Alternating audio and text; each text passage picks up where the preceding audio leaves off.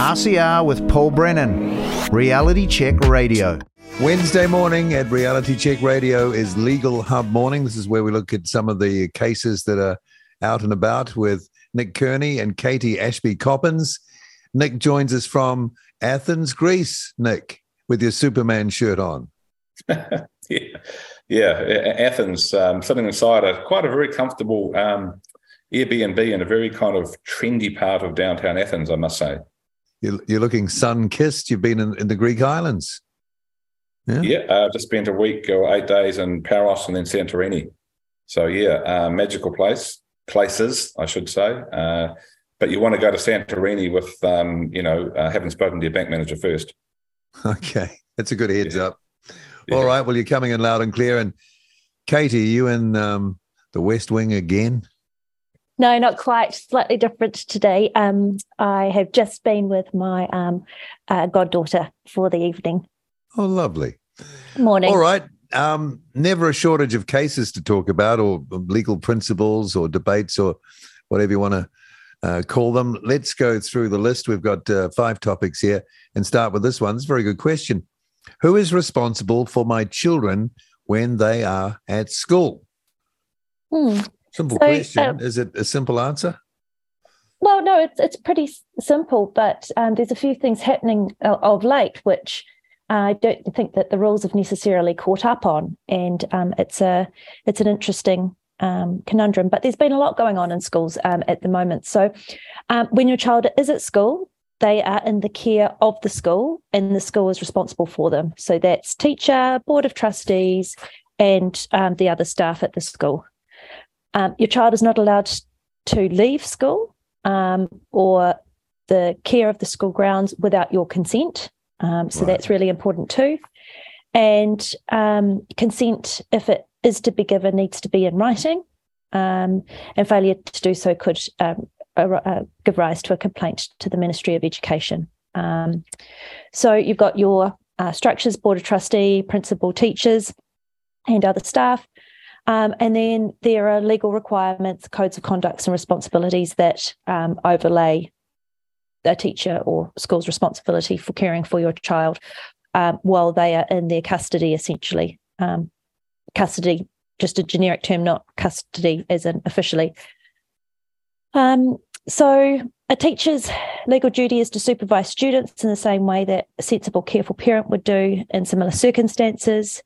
And um, the the codes and the um, code of professional responsibilities and the standards for teaching profession in New Zealand set out the specific rules that are required to be complied with. So that's really my go-to when I'm I'm assessing a situation where we've got an issue with a school um, or a teacher.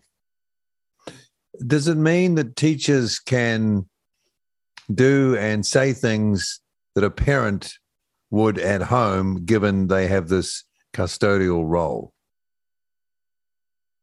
They can't sort of like be substitute parents. They're, they're, they're just looking after. Correct. Kids, correct. Right? Yeah. They're caring for the child um, to the same level as a, a, a reasonable, cautious parent would be. Um, and those rules clearly set out that they've got duties of responsibilities. Teachers have a really influential role in, in children's lives. Um, and so it's important that um, they uphold their duties, both ethical and legal, um, in caring for the children. You said that um, you know things are catching up, or something like that, or, or there's probably been a bit of movement in the way things are operating in schools since those principles. But and I'm not talking about the school principal, but what about ideology?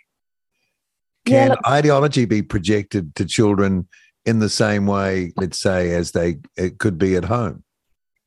Uh, look, this is where it is coming it, it is interesting because we're seeing a situation where some of the schools are taking um, uh, responsibilities into their hands and not even letting parents know um, about uh, certain situations that are arising, and that really is quite incredible because it doesn't appear that the codes or um, or rules have caught up with that situation. Um, and I'm not sure if it's being done under the guise of um, uh, safety for the children, but doing things without parents' uh, knowledge and involvement, I think, is uh, goes to the heart of a breakdown in the relationship and responsibilities that a teacher or school has to a student, unless, of course, they're being beaten or something um, of of that. Um, you know, they're being physically harmed.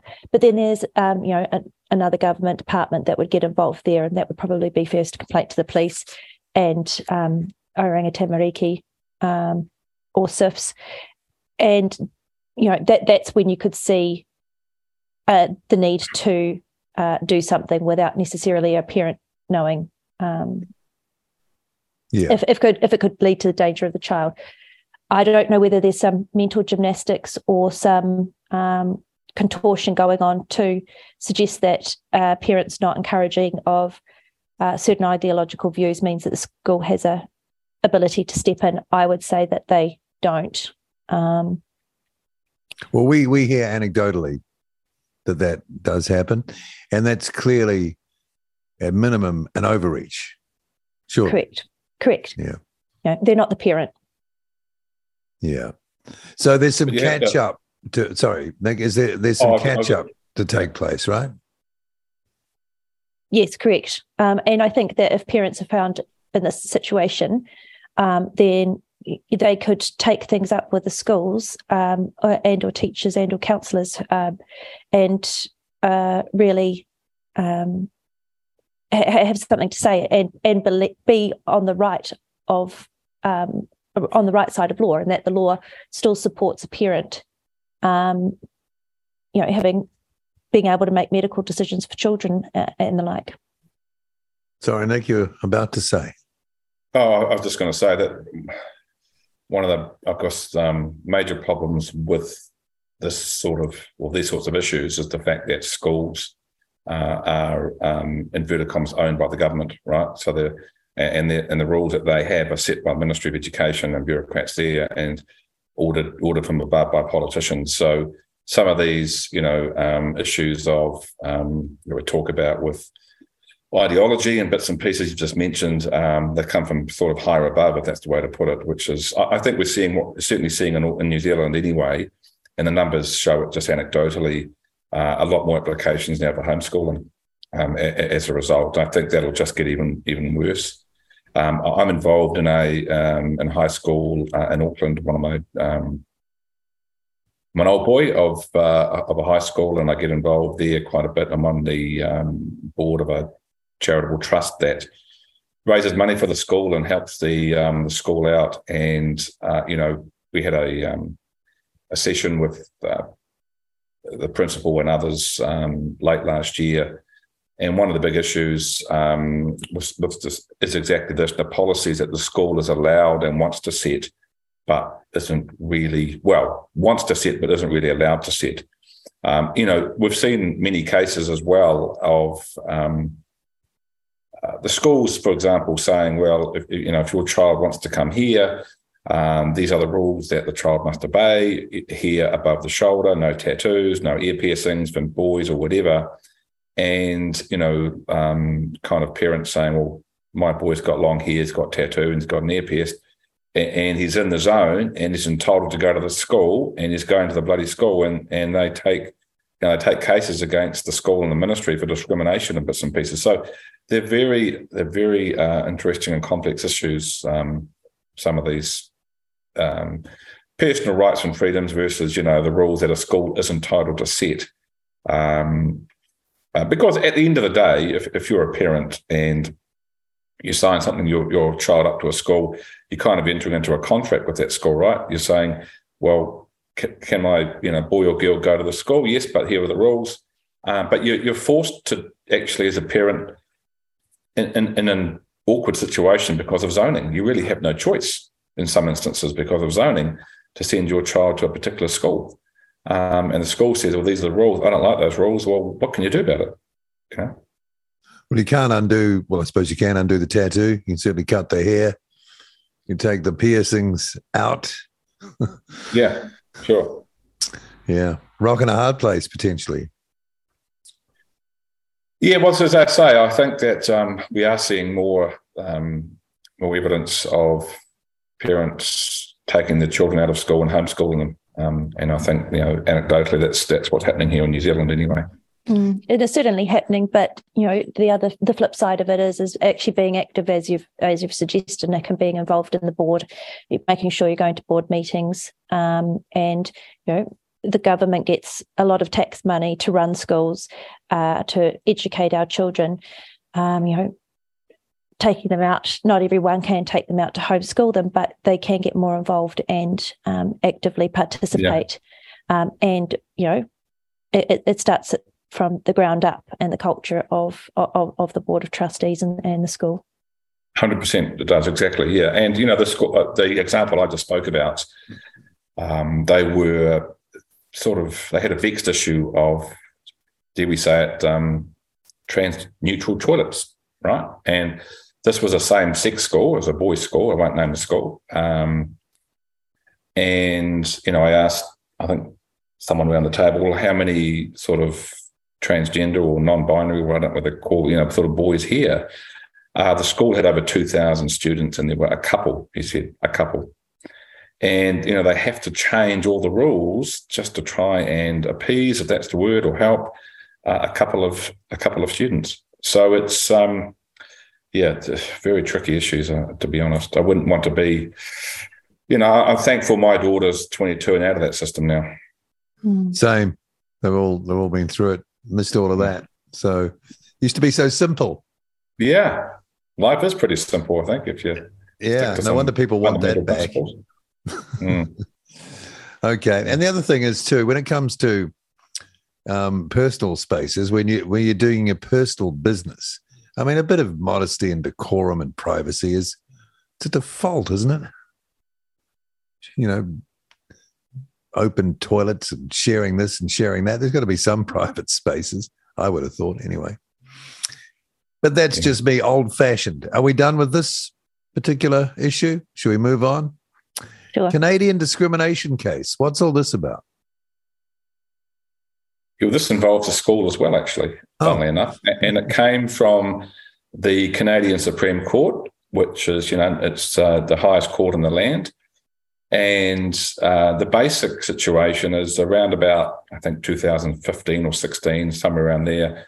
Um, this, the school involved was forced to put policies in place around uh, transgenderism and, you know, um, uh, gender neutral toilets and all other bits and policies around it. again, making another appearance. Yeah, yeah. This is going back six or seven years. Well, a um, a person, a man, stood for election for the board of trustees for the school. Um, he was elected. Uh, when he was elected, he actually, I think, campaigned on removing those policies, saying that they were just wrong for kids, etc., etc. When he got elected to the board of trustees, he continued his campaign, and um, you know was quite vociferous by the sound of it. Uh, a, I think a parent or certainly someone in the community got upset about what he was doing and saying, and started calling them names, uh, used the word uh, transphobic, bigot, racist, you know, etc., etc. Um, well, this uh, board of trustee member took a defamation case against this individual uh, for using those words, um, and one of the defences used was basically that um, this is a public office position and when you're speaking uh, in Canada, there's a specific law, obviously. If you're speaking uh, up against someone who holds public office, you are kind of almost got an absolute defense, uh, well, very close to an absolute defense for defamation for using freedom of expression terms like bigot and transphobe and whatever, whatever. And the Supreme Court of Canada agreed. And so it wasn't held to be discrimination um, or defamation, I should say. But interestingly, this board member he got elected using that terminology and railing against it. When he was on his um, on, on, the board, he continued using it uh, and continued railing against the policies and speaking out strongly. Stood for re-election the following three years and got re-elected. So it just shows that it is it is possible. Um, so that's that's out of the Supreme Court of Canada, and I, and I suppose in, in one sense it's um, it's a little bit uh, pleasing that you know you can actually stand up and say you're a transphobe, you're a bigot, you're whatever, whatever, and not held to be defamatory. That upholds freedom of expression, I suppose, and, and political opinion and whatever else that we should all try and not be too sensitive about um, receiving, be on the receiving end of. Uh, on the other hand, I kind of question if the language had gone the other way uh, from the board member towards this member of the public or parent, um, how the case would have uh, unfolded. Mm-hmm. Yeah, it feels like selective freedom of speech protection. Um, and I suspect it was just because of the direction in which um, it was going. I do think um, you're right there, Nick. Uh, shoe on the other foot. Uh, he, uh, the public interest defence wouldn't have been upheld. Yes. Yeah. Is it fair to say though, in in in this sort of area, those words, those that name calling, can actually have real consequences because you can be branded as a despicable human being by the use of those words in in today's sort of environment. Mm, you know, they're not just yeah, exactly. You know, they're not just like you know the old sticks and stones words. You know, when you're calling someone phobic, I mean, if you look up the definition of that, you'll see what it means. You know, racist is thrown around a lot. The, the the the worst bone that you can have pointed at you is to be accused of being a racist. So you could you could uh, take your point, Katie. It's sort of selective. Um, you could say that is defaming. Mm, it is absolutely de- it, it is defamation. It is the core of defamation. It was statements made publicly, uh, which go to damage a person's reputation, um, you know that that is defamation. Um, and the fact that they've said, well, no, it's not defamation in this case because there's this public interest, um, freedom yeah. of speech um, uh, provision in Canada, and we're going to uphold that. Um, and and I, I find that quite incredible. Do you think the institution sides with the comments? Maybe. I know there's no way of knowing, but you wonder, mm. right? He's voted back in, so it's um, yeah, yeah, yeah. I mean, these, these things. Sorry, these things can work against you in, in some respects, right? So we've seen, you know, in political circles in New Zealand, Winston Peters, um, you know, he kind of garners opinion on the back of this sort of um, stuff, uh, or support, I should say, uh, on the back of this sort of stuff. But um, the the other the other thing about it is, Kate, Katie's right that you know, um, historically, uh, words like that you'd you'd be held to be defamatory um, generally um, if it wasn't a public official, I suppose, um, depending on the circumstances. But I think we there, could be an interesting shift in terms of defamation law here because those words now, particularly racist. I mean, in New Zealand, you know, um, political Willie Jackson and others, and John Tamihere and others, they just they use that word every five seconds, right? So uh, it's it's losing its its significance a bit. It just becomes uh, overused. It's you know it doesn't really um, have the the power and the significance that it used to have because it's just part of everyday language. It's like Nazi. People, there's another one. Yeah, yeah. I mean Nazi. Yeah. So and what happened? So and where I'm coming to with this is in the criminal law. You know, when I was in the police all those 25 or so years ago, um, there and they're still around in legislation now, but there was offences such as you know offensive language, offensive behaviour, insulting language, bits and pieces like that, and um, you know regularly we were called pigs, you know, um, f the pigs and bits and pieces, and um, we used to lock lock people up on for offensive behaviour or insulting behaviour or language for those sorts of things if it went on uh, in in the context. Um, but there's been a few court decisions now that have come out that have said, look, you guys need a thicker skin, right? You're in the police. You're going to get called these names all the time. You're even going to get spat at, which, you know, um, I think, you know, there was a case where um, a police officer was spat at and called a pig, and, and the case was dismissed because it was not deemed to be uh, insulting or offensive to that to the police officer because it's kind of just part of your job. Just suck it up, sweetheart, right? Uh, and so, uh, you know, if you apply that kind of analogy to the defamation type situation we've talked about here, it may well be that down the track, being called, you know, racist or bigot or transphobe or something really loses its significance because because the people on that side of the political equation are using that language so often that it just becomes insignificant. Might have already lost it. Yeah, might have. Yeah. Okay. Anything more to say about the Canadian discrimination case before we move on? We done with that one? Sex in the City discrimination case from Australia. Oh, yeah. What's that about? Katie, do you want to go? Yeah, this one's a bit of a hoot. Um, uh, a lawyer goes for a job interview um, at a very female dominated firm in Sydney and um, uh, doesn't get the job um, and uh, takes a, di- a, discrimination case um, against his um, against his interviewees um, or the firm that he was interviewed by that didn't give him the job on the basis that he was uh, discriminated against on the on the grounds of uh, sex, and um, he says that because his name was Dawn, he they thought they likely thought that he was a um, female and interviewed him on that basis, and then didn't give him the job um, because he turned out to be male. Hang on, his name was Dawn. Yes. D A W N Dawn, as in Delta Dawn. Correct. Helen Reddy. Correct. Um, okay. Uh, yeah. Yeah, so Dawn believed that he was invited for the interview because it was assumed he was female, and he was unhappy about the way the two uh, female interviewers treated him during the interview. Um, he uh, felt offended, embarrassed, and humiliated after failing to secure a position with the firm. Um, and furthermore, he found both his interviewers so uh, sorry, very attractive and beautiful Therefore, the magnitude of the offence and humiliation caused by the discrimination of someone to whom I am attracted to is far more severe. That's an interesting one, isn't it? Um, you know, so if it was the other way around, he wouldn't have felt that way. If the, he oh. didn't find them attractive, it would have been all right. Yeah.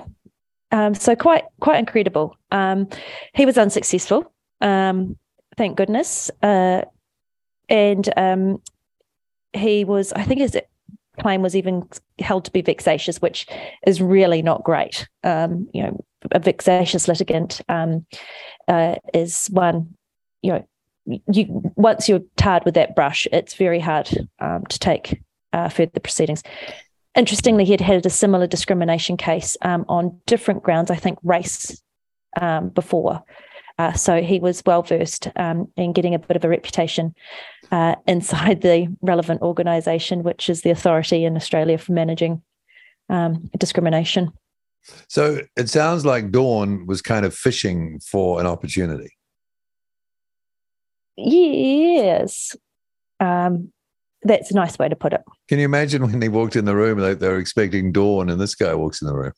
Well, I think his interview was by way of Zoom. Oh, well, um, yeah, it was Zoom. Yeah. Still, the Zoom lights up and there's dawn. Yeah. Mm. Yeah. No, but, but these days, it's, yeah, I mean, these days it's uh, very, very common for potential employers. You know, when you get an application, you, are going to interview someone to actually check out their social media. You know, yeah, that's a point. Kind of, kind of, the first thing you do. And uh, wouldn't you have signed off his email? He, her, uh, he, him. Good point. Yeah. Okay, so and th- there was form. He'd he'd been involved in something like this previously. Is that what you just said? Yes, but uh, I think it was a race, a claim of racism to the Anti Discrimination Board. Okay, well, I wonder if he'll ever get a job. Oh, yeah. Look, um, it takes all sorts to make the world go round, Paul. Mm. Yeah, I've, I've, heard someone say that before, mm. and it's true. It, it, that that kind of proves it. Uh, and if you get a certain reputation like that, that that's going to limit your opportunities anyway, isn't it? Correct. With obviously a fighter. Dawn. uh, he's actually not on LinkedIn. He's not on LinkedIn in either. I went looking okay. for him. All right. And um, and the fact that if if you're uh, attractive, it's going to hurt him even more. Mm. Poor thing. All right. Mm. Okay, conditional funding of sports clubs. What's all this about? You'd think um, it'd be sort of easier. No condition. Sports clubs are sports clubs. Well, they've got a bar, they've got a couple of loos, they've got places for people to stand around and give little speeches. End of story, right? Uh, yeah, so um, th- this is something that um, I noticed in the in the media, uh, and while not strictly legal, it still involves an issue of a contract between a sports club and the funding body, which in this particular instance was uh, Auckland Council. Uh, and so the Western Springs Football Club uh, need, badly needed some upgrade to its facilities. Um, and you know, I've got a bit of a background with um, you know, I was involved in a sports club uh, in Auckland. I was the president of the club for a while, and you know, we have to raise money to keep the club going. Um, and there's really only three ways you do it. You you know, put your hand out to the members. You do your sausage sizzles and other bits and pieces, raffles and bits and pieces. You can apply for pokie grants through charitable trusts and others private organisations, or you apply to the council or government even for public money. Um, and we were only a very small sports club, so we managed to get by on the smell of an oily rag. But the Western on a sausage Springs sizzle, club, yeah, yeah, it was yeah, it was more than a sausage sizzle actually. We might have put even put some uh, vegan burgers on their patties, I think, just to keep everybody happy. Okay. Um, yeah, but but um, here the Western Springs Sports Club needed uh, half a million dollars virtually to upgrade its changing facilities, paint the club rooms, put you know change the bar around and, and put some carpet. And uh, relatively, in half a million dollars of of funding, a, a, reasonably sized sports club, Western Springs Sports Club, have been around for forty years, fifty years, or something. So um, applied to the council. The council in one of its grants um, decisions said, yep, yep, you can have this money, but it comes with conditions. And some of the conditions were that they introduce, the club introduces a gender equity um, policy so that the governance committees of the club are represented 50 50 between, well, gender equity basically split division, I guess men and women, or maybe even uh, transgender, I don't know. Um, they were required to put that in place. They were required to have gender gender neutral toilets. Well, here we um, go. Not again. Yeah, yeah, yeah. And, it's coming up. Can, you, yeah, you can see where it's going. So um, this is uh, interesting development, uh, uh, I think, because a lot of these a lot of these sports clubs, um, as I say, it's, it's harder to get private money these days. Some of the the you know the, the council and the government are trying to put a cap on the pokie machine, so the pokie machine revenue for the TAB is down. Um, the number of pokie machines are being reduced across Auckland. Uh, the the private um, funding establishments, your Sky City, ASB Charitable Trust, um, and, and others, and there's about 30 of them uh, in Auckland. Um, they're just inundated with with you know in, in applications, and they have quite strict criteria. Some of them too. So um, some of them just won't fund, you know, this and won't fund that. So you really have to know, or you really have to, yeah, know what you're looking for, where to go to when you're looking for, for private money as well. Um, and so there's only, you know, there's only so far money goes, um, and most of it comes back to putting your hand out to council or local boards at that level. And and this is where this is what's being directed now. That oh, you can have our money, but you've got to do this. Um, so you know, some of these clubs are going to be in a difficult position. I expect, like some of the schools are we just talked about before. Has it always been that way? I'm, I suspect not. Is this like a recent thing? Uh, well, um, I was I was on a local board for two terms, so I know a bit about um, receiving applications for funding. And generally, there is conditions applied to the to the funding if, if you give a grant, um, but they're they're very very basic. Most most of the ones that you know, I guess I was involved in. Um, supplying a financial account for the next year, making sure that you know this happened or that happened or something like that, just because it's public money and you want to make sure that all the boxes are ticked. So having conditions attached to the grant or funding grant is not um, is not um, inexplicable, I suppose.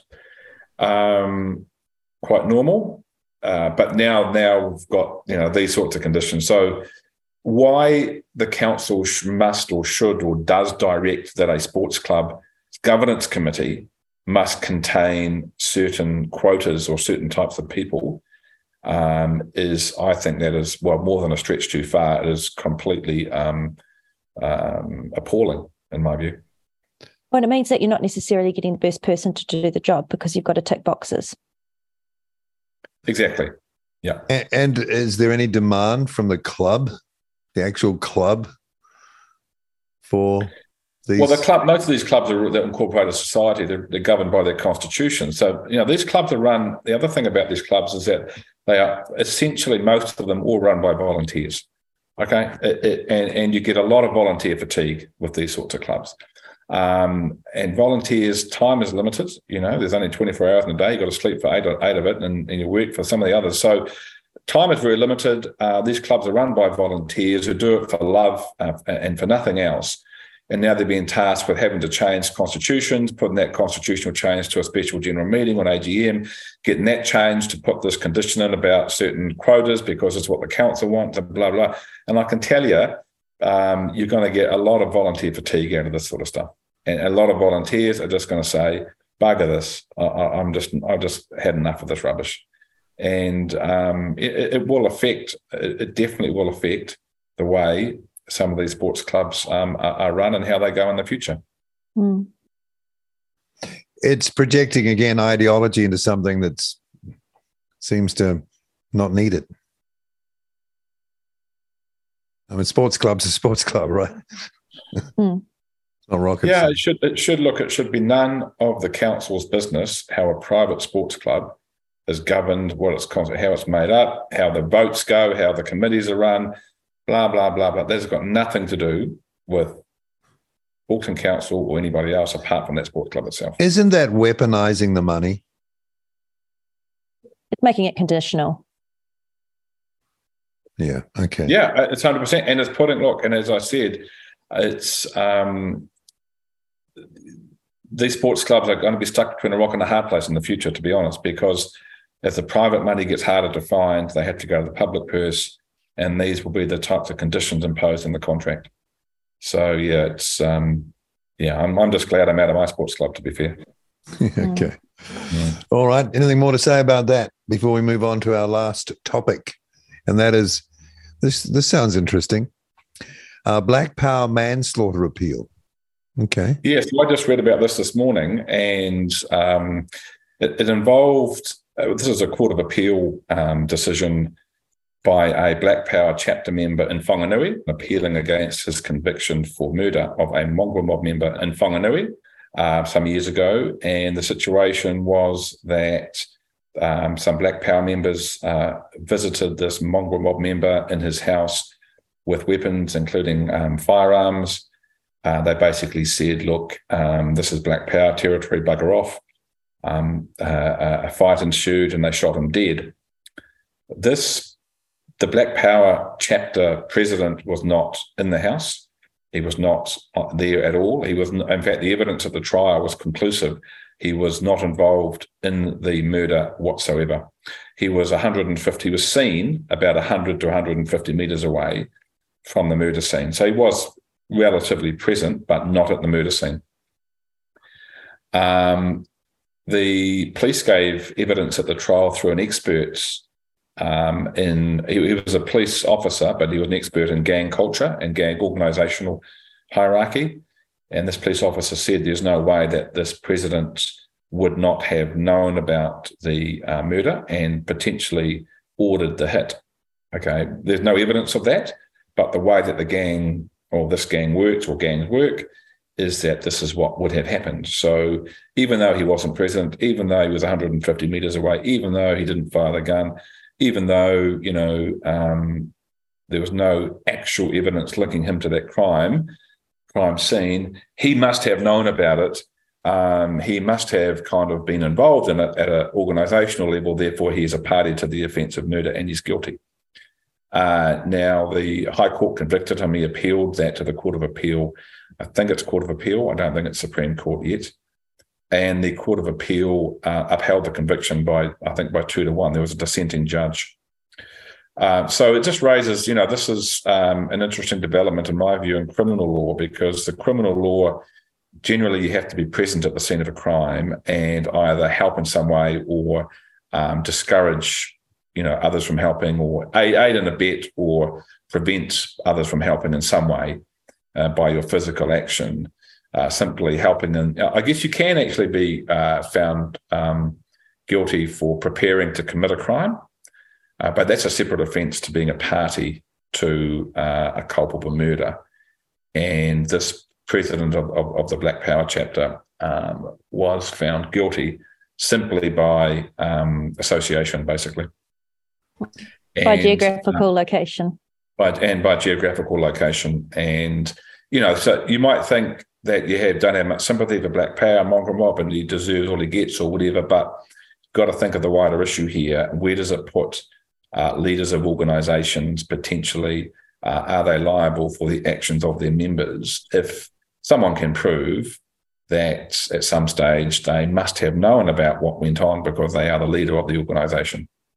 But it, it sounds like that proof wasn't there. That was an expert joining dots, um, which overrode the physical reality. Yeah, and, and a police expert uh, at that too. So not an independent expert called by the court, but uh, a police a police expert. So essentially a prosecution witness, um, but assisting the court, I suppose, with um, the uh, evidence of gang culture. But an opinion enough to override that principle, those principles. Yeah, and I think that's an interesting thing because what's happening is is when it comes to um, a criminal action, the um, the standard or the standard of proof is beyond reasonable doubt, um, as opposed to the civil standard. And the civil standard is on the balance of probabilities. And uh, you know, you would think that in this situation that the expert evidence would not be sufficient to um, get over that level that has to be achieved. Uh, you need something more than just an expert opinion saying this is how gangs gangs work, and you know he was in the vicinity, so or even if he wasn't in the vicinity, he would have still known about it. Well, that's what I was thinking. Even if he wasn't there, mm. they could use that. Um, you know, that, that opinion could still carry weight, and then and then it doesn't win through an appeal, even though there was a dissenting judge. Mm, it was really quite incredible. Um, I just read about it this morning um, on on a law society um, bulletin, and um, it, you know, yeah, I couldn't go into any more depth than that because I literally came across it an hour ago um, or so. But um, you know, I, I, don't know. Again, I don't know whether this um, the president of this Black Power chapter was hundred meters away at McDonald's or whether he was hundred meters away in his car. You know, uh, on the phone. You know, to the other two offenders, or you know, telling them what to do or whatever. Um, I haven't read enough into the facts, but um, it's certainly um, yeah, eye-opening kind of. Um, and, and, look, it's good to see that at least one court of appeal judge dissented and said, I, I think it's probably a stretch too far. Mm.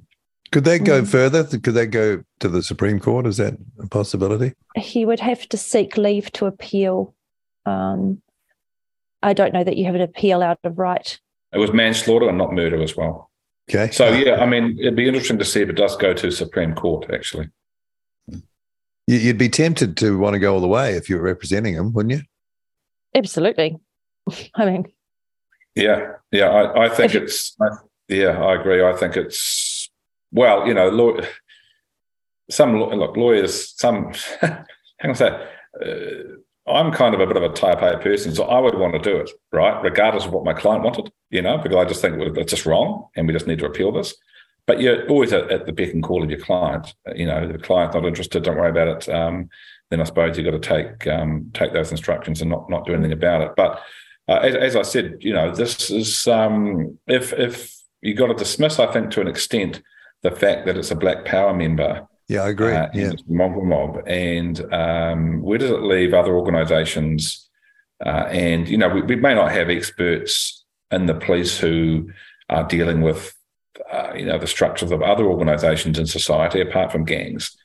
But, you know, is this kind of uh, a precedent for um, other organizations to be found potentially, you know, guilty of some criminal offence um, when, you know, they weren't even present at, at what happened.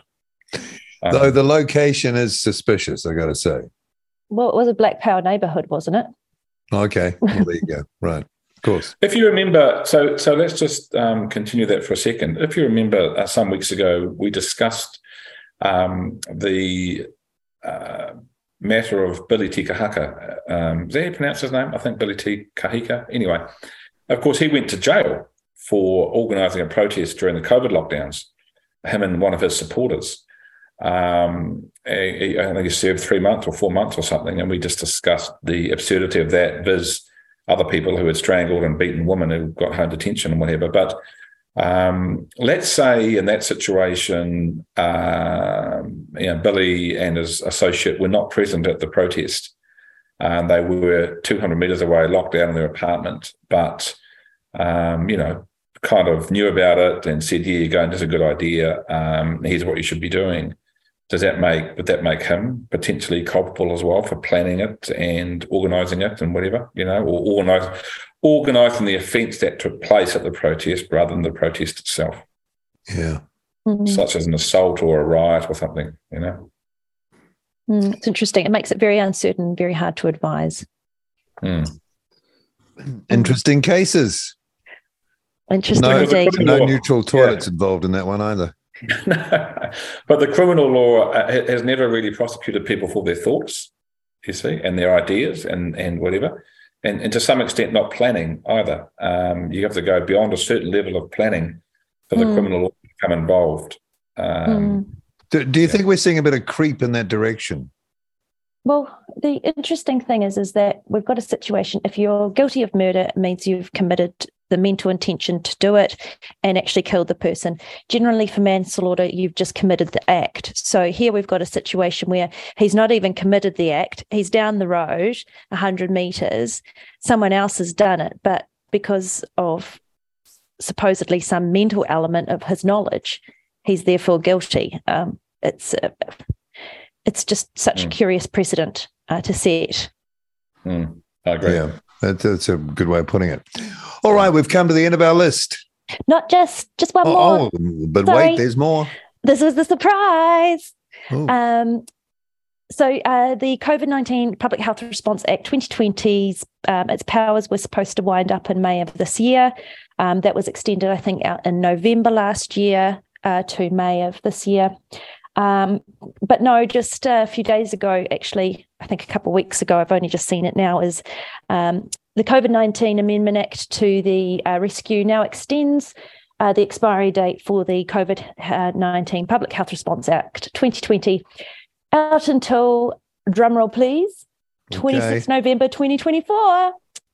So I just, you know, he, this is just a sign of them not wanting to relinquish any power. And, you know, if COVID is endemic, if we want to even call that now, I think we're going to, you know, there's things popping up on the news telling me that I can cure COVID with garlic. So I think we've probably relegated it to um, definitely a level did you a say threat, November 2024? Like, 26th of November 2024. so, a year another and a 18 or so November, months. November next year. November next year, correct. Um, so that that uh, amendment was slid through, I think, on about 16th of May. How could, what the hell is going on? Look, um, you know, power corrupts, absolute power corrupts absolutely, but you know, you don't relinquish, supposedly don't relinquish any of it once you've you've got it. So it is, it's just incredible. Um, so I just thought I would share that uh, with you to finish off your mon- um, your Wednesday morning. You've ruined my day already. Sorry. And there's another saying as well that you know power is never um, uh, uh, given; it's always taken. Right. So um, it's kind of up to people to take the power That away. ain't going to happen. And well, we've got an election this year, but I, I guess Good I don't know with who voted. I I don't know how the opposition voted on this, but uh, you know, the skeptic in me and the, and the suspicious kind of person in me thinks, you know, you've got the World Health Organization now trying to put in pandemic treaties and you know um, vaccination passports and bits and pieces like that. Well, very convenient to have this legislation just carry on through that process. Correct. And then you look at the RFP for the disinformation project equivalent. You look at the new censorship regime. Uh, just coincidental, all this. Hmm, It's timing, Absolutely. eh? But all those instruments working together. Mhm. correct. And I'm sure people will text and email their shock at that. Anyway, okay. All right. Well, always interesting. Never a dull moment in that law stuff. Hmm. Um, we know that uh, for sure now. And that's our legal hub for this week. We'll do it all again next Wednesday. And uh, will you will you be back in the saddle then, Nick, or is that a bit tight for you? You'll be uh, on the I'll- airport I'll at be- Dubai or something like that. Uh, I'm, I'm back on. I'm back on Sunday, New Zealand time, midday. So I'm back Oh, on. Tuesday.